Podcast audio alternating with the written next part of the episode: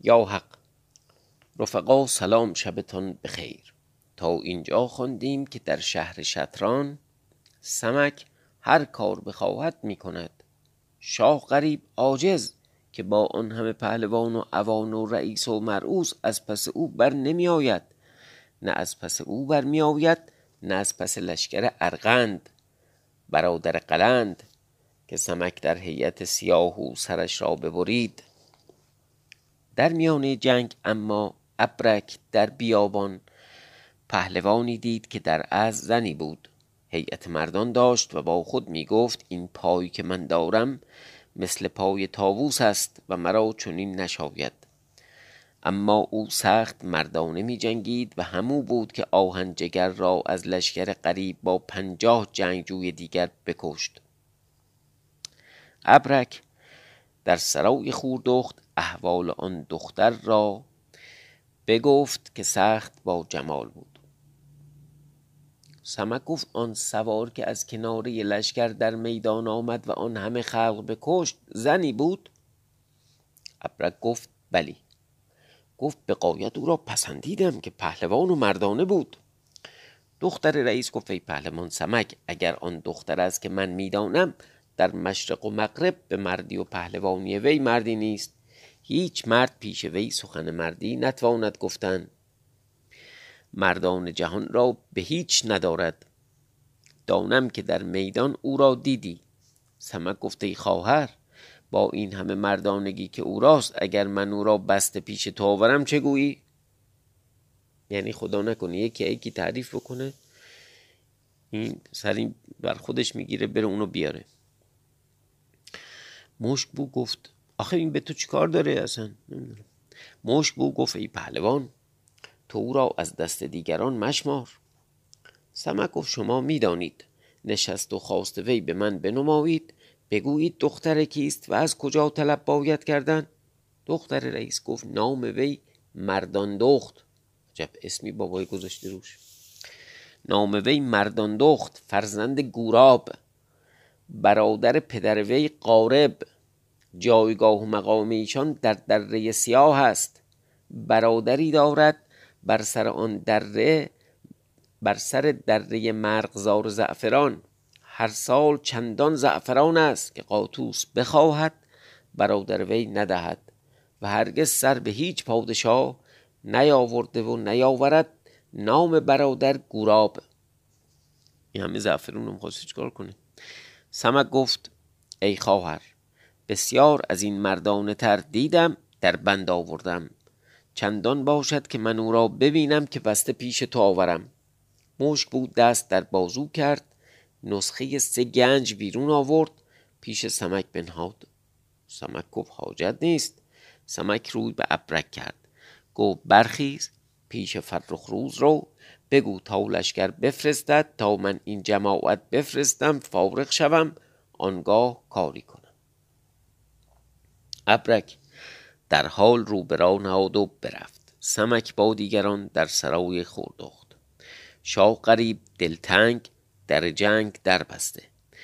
ابرک برافتاد و برفت. در اون ساعت که برسید هر دو صفها کشیده ابرک بر گوشه ای ایستاده نظاره می کرد از لشکر خورشید چا کاوه اسب در میدان جهانید. هر که در میدان می آمد کاوه او را می کشت ناگاه از دست راست لشکر از دست راست لشکر قاطوس گرد برخاست هزار سوار بیرون آمدند. سواری پیشرو ایشان کجا رستم دستان یا سام نریمان یا بهمن دراز پا یا اسفندیار رو این تن یا گرگین میلاد. خب اینجا کجا به معنای این سوال نیست. ما توی شاهنامه و اینام زیاد داریم. کجا به معنای که یعنی در واقع میگه سواری اومد که مثل رستم دستان بود یا سام نریمان.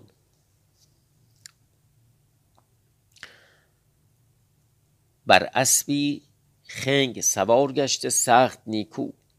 بر گستوان رومی برافکنده. چنان که از سر تا دنب اسب از دنب تا سر پوشیده. و بدان برگستوان چهارصد آینه چینی به صنعت به کار برده و از هر آینه دراجه آویخته و آن جوان از بالای اسب جوشنی خورد غیبه ناخونکی به زر مکلل به جواهر پوشیده.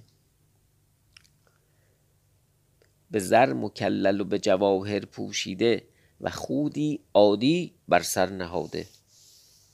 این زرش این فلس بوده. ابرک نگاه کرد مردان دخت دید بشناخت. عجب داشت. مردان دخت برابر قاطوس آمد خدمت کرد بیستاد. کاوه در میدان مرد میافکند تا ابرک پیش فرخ روز رفت. خدمت کرد فرخ روز. چون ابرک بدید هر احوالی باز جست بگفت که عالم مفروز مرا به چه فرستاد. ابرک گفته ای شاه کارها دیگرگون افتاد. احوال می گفت تا در میدان تا در میان سخن گفته شاه این سوار که آمده است دختری است. فرخ روز عجب داشت. خیلی جالب این دوتایی دارن به صحنه مبارزه نگاه می‌کنن به صحنه جنگ نگاه می‌کنن و دارن با هم حرف می‌زنن. اون که سمک اینجوری گفت باید لشکر بفرستی همین وسط جنگ اما نگاهشون به در واقع می‌دونه و بعد گفت اینه که می‌بینی این دختره. فرخ روز عجب داشت. کاوه در میدان مرد میافکند خلقی بیافکند. پهلوانی بود نام وی لشکر شکن. در میدان آمد با کاوه زمانی مساف کرد. کسی مزفر نشد که لشکر شکن ناگاه در آمد کمربند کاوه بگرفت. کاوه نیز کمربند او بگرفت. هر دو قوت می کردند فرخ روز بر جان کاوه بترسید که لشکر شکن پهلوانی عظیم بود. کاوه بسیار جنگ کرده بود کوفته شده بود. اسب در میدان جهانید. از آن جانب مردان گفت که نباید که پهلوان ما ببرند. اسب در میدان جهانید. از این جانب فرخ روز می‌رفت از آن جانب مردان دخت می آمد هر دو برسیدند. فرخ روز کمربند لشکر شکن بگرفت قوت کردند ایشان را از هم باستدند. جام آن قوت مردان دخت بدید آفرین کرد جام آن قوت مردان دخت بدید آفرین کرد گفت قاطوس می نماید که مردان است. تا کاوه و لشکر شکن بازگشتند فرخ روز نیز بازگشت. مردان دخت در میدان ایستاده بود مرد می‌خواست هر که در میدان می‌رفت او را به لعبی میافکند تا بیست مرد بیافکند. فرخ روز اسب در میدان جهانید پیش مردان دخت آمد. بانگ بر وی زد گفت ای دختر تو را شرم نیست که جایگاه مردان به دست گرفته ای؟ تو را جایگاه پس پرده است. چرا میدان داری می‌کنی؟ مردان دخت گفت تو چه دانی که من زنم؟ این بگفت و نیزه بر نیزه یکدیگر افکندند بسیار بکوشیدند کسی مزفر نشد. دست بردند و تیغها از جفت برآوردند درقها در سر کشیدند و چهار حرف یا چهار حرف تیغ منمودند و در سر و فرق یکدیگر نهادند. تا تیغها در دست ایشان بشکست و درقها پاره پاره شد. این چهار حرف ما قبلا هم داشتیم. من دو تا تعبیر به من جایی پیدا نکردم حقیقتش. یا چهار حرف یعنی زیر و زبر و پیش و اینا مثلا.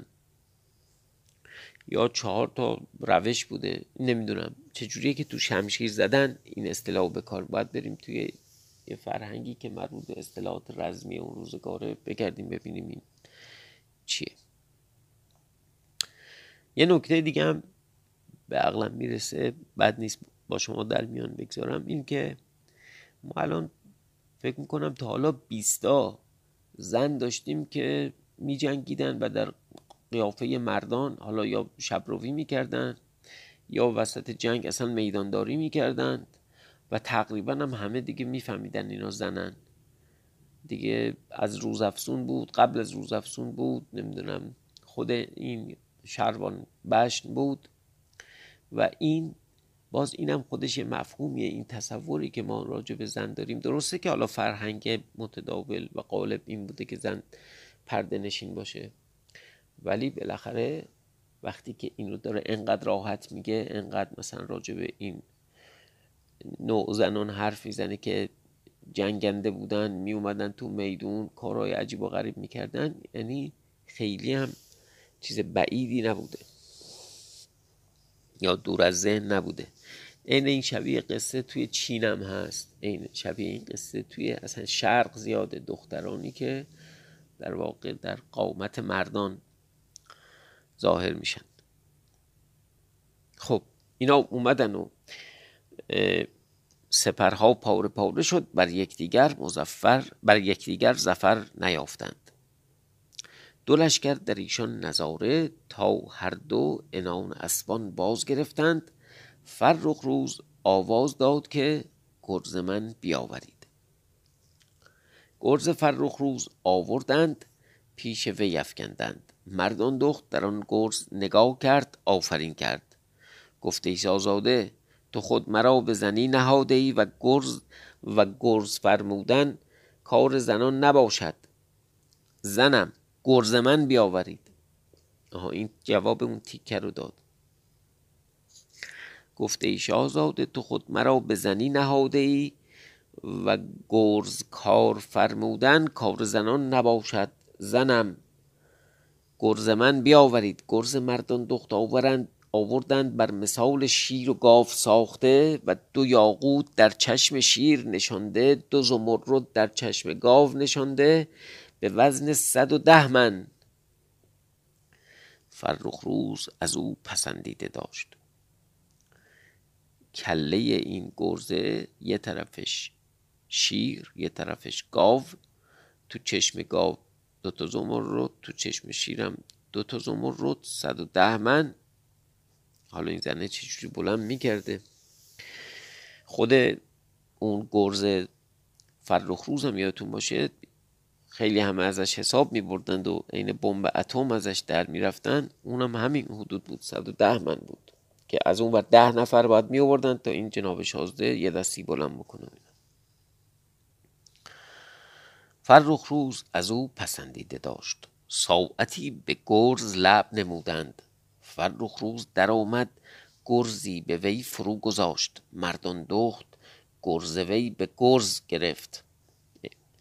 چنان که آسیبی به وی نرسید دست وی بلرزید. فرخ روز آفرین کرد که گرز وی را هیچ مرد چنان پای نداشت. که مردان دخت به وی در آمد و گرز فرو گذاشت تا بر وی زند که فرخ روز به گرز بگرفت. چنان که دلشگر از به گرز ایشان می حراسیدند یعنی این دوتا گرز وقتی به هم خورد در واقع از صداش همه ترسیدن تا آن دو پهلوان از کار فروماندند اسبان کوفته شدند. انانها باز کشیدند ساعتی دم زدند خورشید چا تاسی زرین فرستاد جلاب فرخ روز باز خورد به دست مردان دخت داد باز خورد. فرخ روز گفت ای آزاد زن داد مردی بدادی. هیچ توانی که پیاده گردیم دست در کمر زنیم و خود را برازماییم که بر پشت اسب کسی مزفر نشد زور بر مراد هم نشاید کردن. مردان دخت گفت زشت باشد فردا. چرا زشت باشه؟ ولی چیه که فردا زشت نیست. هر دو بازگشتند. مردان دخت بیامد. از دور قاطوس را خدمت کرد. بگذشت. شاه چندان مال ترتیب کرده بود که وصف نتوان کرد. جام گفت شاد باش زن. در جهان کدام پهلوان چندین پیش فرخ روز تواند ایستادن؟ ندانستم که چنین پهلوانی است. پس از خلعت با پس از خلعت با آن مال فراوان پیش مردان دخت فرستاد. مردان دخت گفت شاه عادت من نمی‌داند که هرگز هیچ قبول نکنم. مرا باز می آزماید. هیچ نپذیرفت. چه عادت عجیبی داشته فرخ روز از آنجا به لشکرگاه آمد. ابرک را پیش خواند گفت چه می باید کردن؟ ابرک گفت لشکر می باید که بروند و ایشان بیاورند. فرخ روز کاوه را بخواند.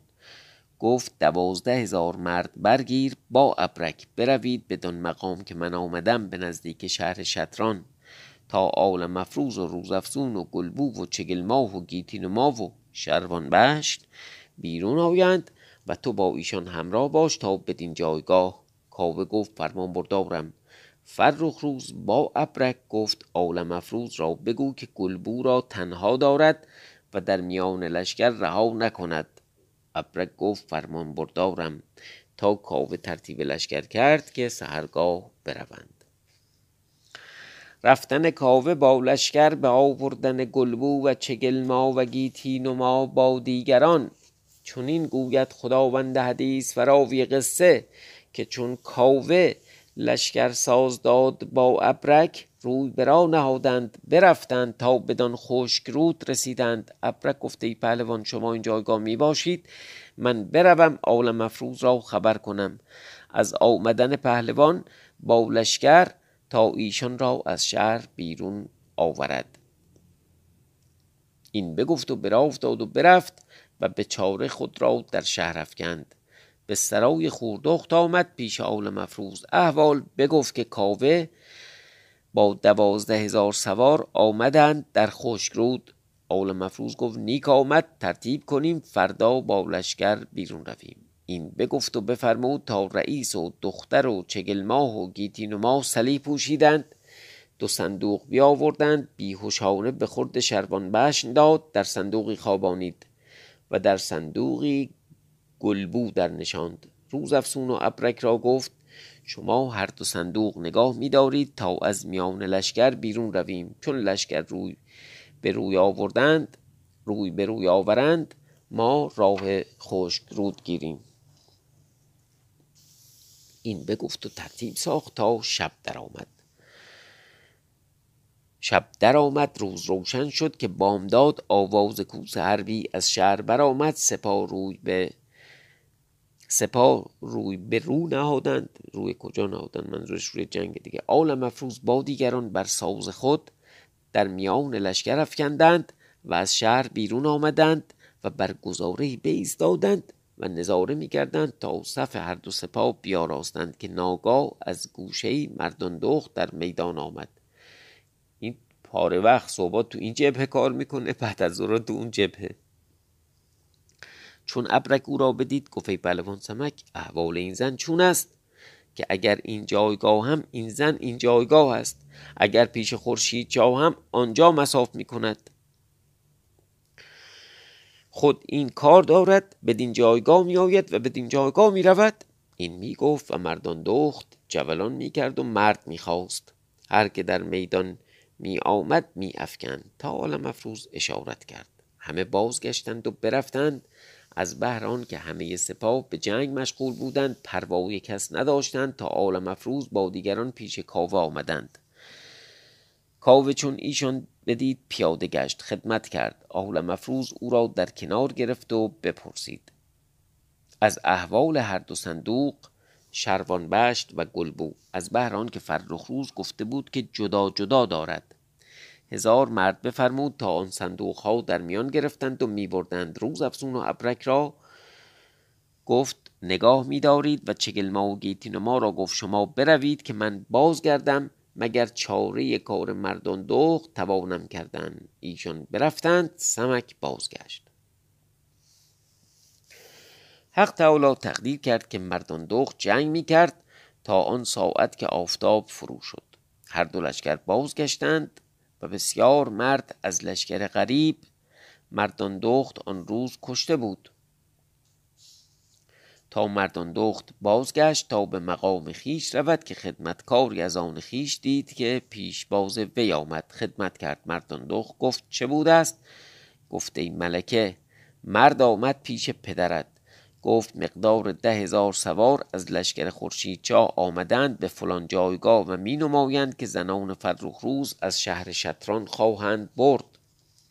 پدر بزرگوار تو مرا فرستاد تا تو را آگاهی, درم، آگاهی دهم تا راه بر ایشان بگیری که من از این جایگاه می روم که راه بر ایشان بگیرم. مردان دخ گفت هیچ دانی که بازگشتند یا نه که در خشک رودند؟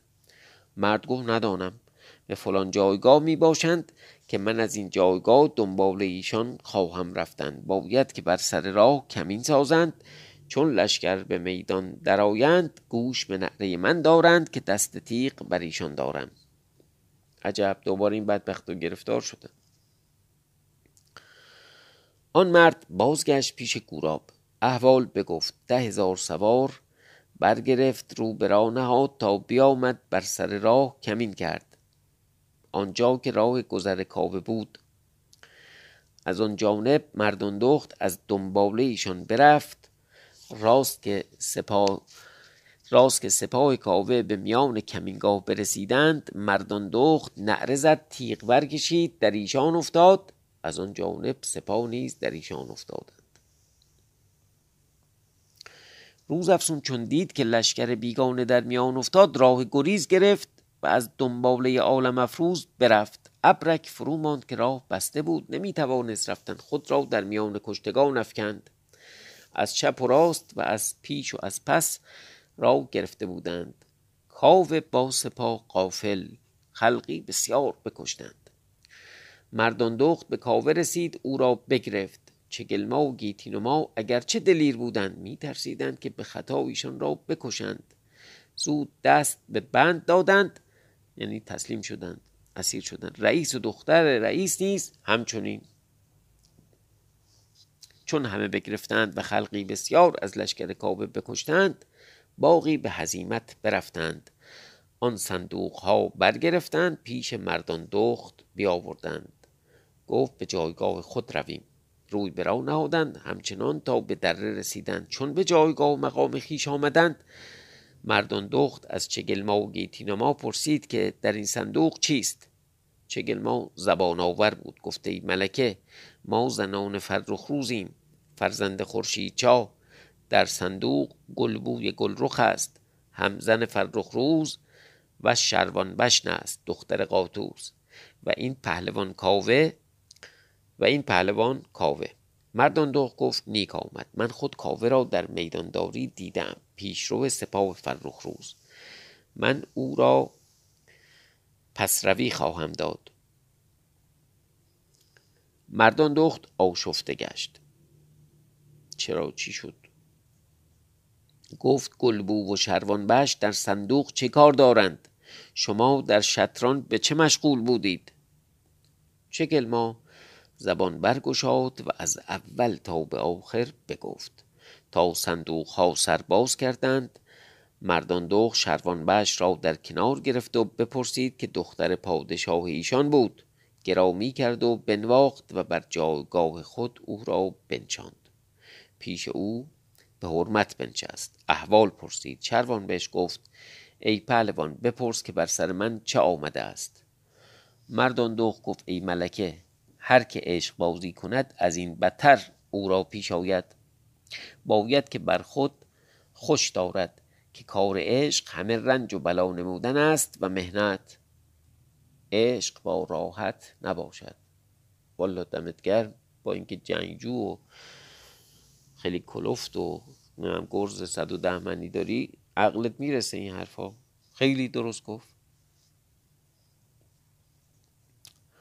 در مقامات طریقت هر کجا کردیم؟ سیر عافیت را با نظر بازی خلاف افتاده ای ملکه هر که عشق بازی کند از این بتر او را پیش آید. باید که بر خود خوش دارد که کار عشق همه رنج و بلا نمودن است و مهنت عشق با راحت نباشد. عشق چون گل است که بی زحمت خار نیست. با این همه دل خوش دار که همه را گرفتم. سمک میخواستمی که گرفتار آمدی و ابرک و روز افسون شروان بش گفت ای پهلوان چه جای این سخن؟ سمک را کسی نتواند گرفتن.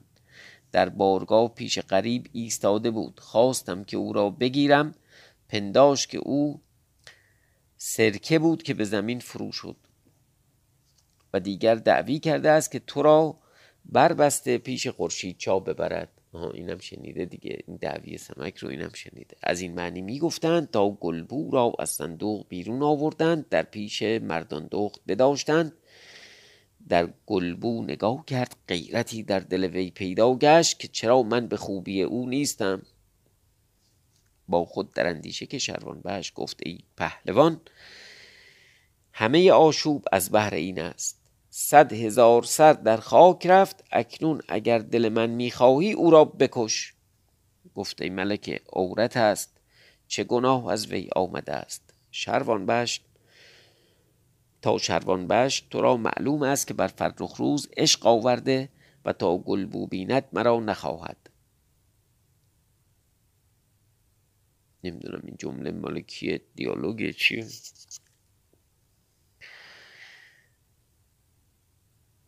اتمانه چیزی جا افتاده. حالا ما اینجوری میخونیمش که درست در بیاد. تا شروان بهش گفت تو را معلوم است که بر فرخ روز عشق آورده است و تا گل بو بیند مرا نخواهد. چرا نمی‌گویم چگل ما و گیتین و ما هلاک کن. بسیار سخن بگفت تا مردان دخت را بدان داشت که گلبو را بکشد. مردان دخت بفرمود سیاف را بخوانید تا از بهر دل شروان بشت این زن هلاک کند. و او را گردن بزند. قصه خیلی حساس شد یه دفعه.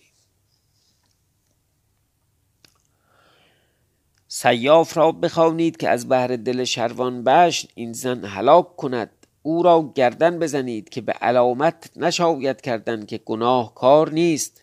خیلی لطف داره می‌کنه که همینجوری فقط بکشیدش. چگلما و گیتینوما نشسته دلتنگ گلبو میگریست زاری می‌کرد و در دل یزدان می‌خواند. گلبو روی به مردان دخت کرد.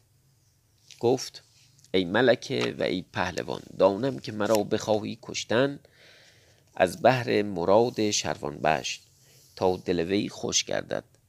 ندانم با وی چه بد کرده ام و مرا گناه چه بوده. اما مگر مرا عجل رسیده است؟ چون مرا بخواهی کشتن یک حاجت من روا کن که آسان است. هم کام تو برایت هم مقصود ملک شروان بشت حاصل گردد و تو به خون من گرفتار نباشی. این سخن می گفت و از آن نرگس نوشکفته مروارید خوشاب بر گلزار جمال می پاشید چنان که همگان را دل بر وی بسوخت. مردان دخ گفت ای گلبو تو را چه مراد است و چه خواهی؟ بگو. گلبو گفت ای آزاد دختر و ای پهلوان سرور دانم که به جنگ فرخ روز خواهی رفتن. مرا بربند و نگاه میدار با خود ببر. چون به میدان رسی فرخ روز را بخوان و بگو تا دیدار به من نماید. تا بعد از چندین سال که در عشق وی رنج کشیده ام و روزگار در غم و بلا گذرانیده ام و به مراد نرسیدم باری شربت فراق به دیدار دوست نوش کنم تا مست جاودانه باشم. چون دیدار فرخ روز دیدم هرچه خواهی با من میکن که بر من خوش آید و تو را در قیامت پاداش نخواهم. و جهانیان بعد از من چون داستان من بخوانند و این حال من بدانند گویند گلبو ده سال در عشق فرخ روز بود به عاقبت بیان که از وسال او به مقصود رسد به دیدار وی جان بداد. خیلی خیلی دختر زبله چجوری توی این همه زندان و حبس و اینا این همه چیز یاد گرفته ما نفهمیدیم. مردان دخت را دل بر وی بسوخت. نه تنها مردان دخت دل بر وی بسوخت بلکه همه کسانی که دارن قصه رو میشنوند بغز کردن چشمشون پر اش شده. مردان دخت را دل بر وی بسوخت آب در دیده آورد با خود گفت عجب کاری است. بنگر چگونه عشق آورده است؟ ده سال که بند و زندان می‌خورد و بلا و مهنت می‌کشد و خاری می‌بیند عشق از دل بیرون نکرد. امید کمتر نگردانید و به دیدار وی او را جان دادن خوش میآید. بیش از دیدار فرخ روز نمی‌خواهد. شاید که چنین با جان خود برابر دارند که عظیم در وفا محکم است. و این دیدار از عشق و این دیدار از عشق با قوت می جوید که به هیچ دیگر وی را دست نمی دهد دوستی که نچنین باشد آن هوس بود. با دوستی با یا دوستی بود که زود برخیزد. عشق به کمال این دختر دارد. آفرین بر وی باد. با این همه دانم که این دختر بر فرخ روز عشق چنین دارد. فرخ روز نیست بر این دختر چنین باشد که جایگاه عشق دارد. و نظر دوستی در وی هست. دانم که عشق فرخ روز افزون باشد که مردان بر عشق شیداترند. که زنان عشق دارند پنهان می‌توانند کرد. و در صبر کار می‌توانند فرمود و مردان از این هیچ ندارند. کسی که ده سال بند و زندان و خاری می‌کشد و غم فراق می‌خورد و شربت هجران نوش می‌کند مسلحت نیست این زن را کشتن. جوان است. و باید بخشودن که یزدان را بدین کار نیک نیاید ما را گرفتاری باشد. یا رو روزی پنجاه تا صد تا رو همجوری تو میدون می‌کشه اما اینجا وقتی می‌خواد یه بیگناه بکشه میگه که یزدان تلافی می‌کنه. پس رو به شروان بش کرد گفت ای دختر این مراد وی حاصل باید آوردن. بند باید بر نهادن و میداریم تا احوال فرخ روز بنگریم که به چه خواهد رسیدن. که فرخ روز در پایه مردی تمام است. گلبو را داریم. اگر ما را حاجتی افتد دستگیری باشد. شروان بش گفت ای پهلوان تو مسلحت دانی آنچه بهتر میکن. مردان دخت بفرمود تا همه را بند برنهادند و باز داشتند تا آن روز بگذشت. روز دیگر از پیش قاطوس جمازهای برسید. او را پیش مردان دخت آوردند خدمت کرد گفته پهلوان شاه قاطوس سلام میرساند که از آن روز که فرخ روز با لشکری گران شبیخون بر سر ما آورد و بسیار بکشت و شکست بر ما افتاد در شهر می باشیم؟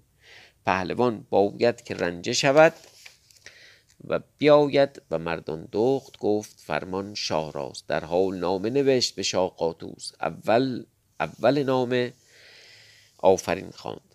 پس گفت ای شاه اگر فرخ روز قومی از شما کشت ما نیز قومی بیشتر. از آن وی این جایگاه کشتیم که کاوه پهلوان با دوازده هزار سوار بکشتیم و چگل ماه و گیتین ما و دیگران آن جمله شهر داد. گرفتیم و به خدمت خواهیم آمدن و سلام. کاوه کشته شد؟ نفهمیدیم. انشالله فردا شبتون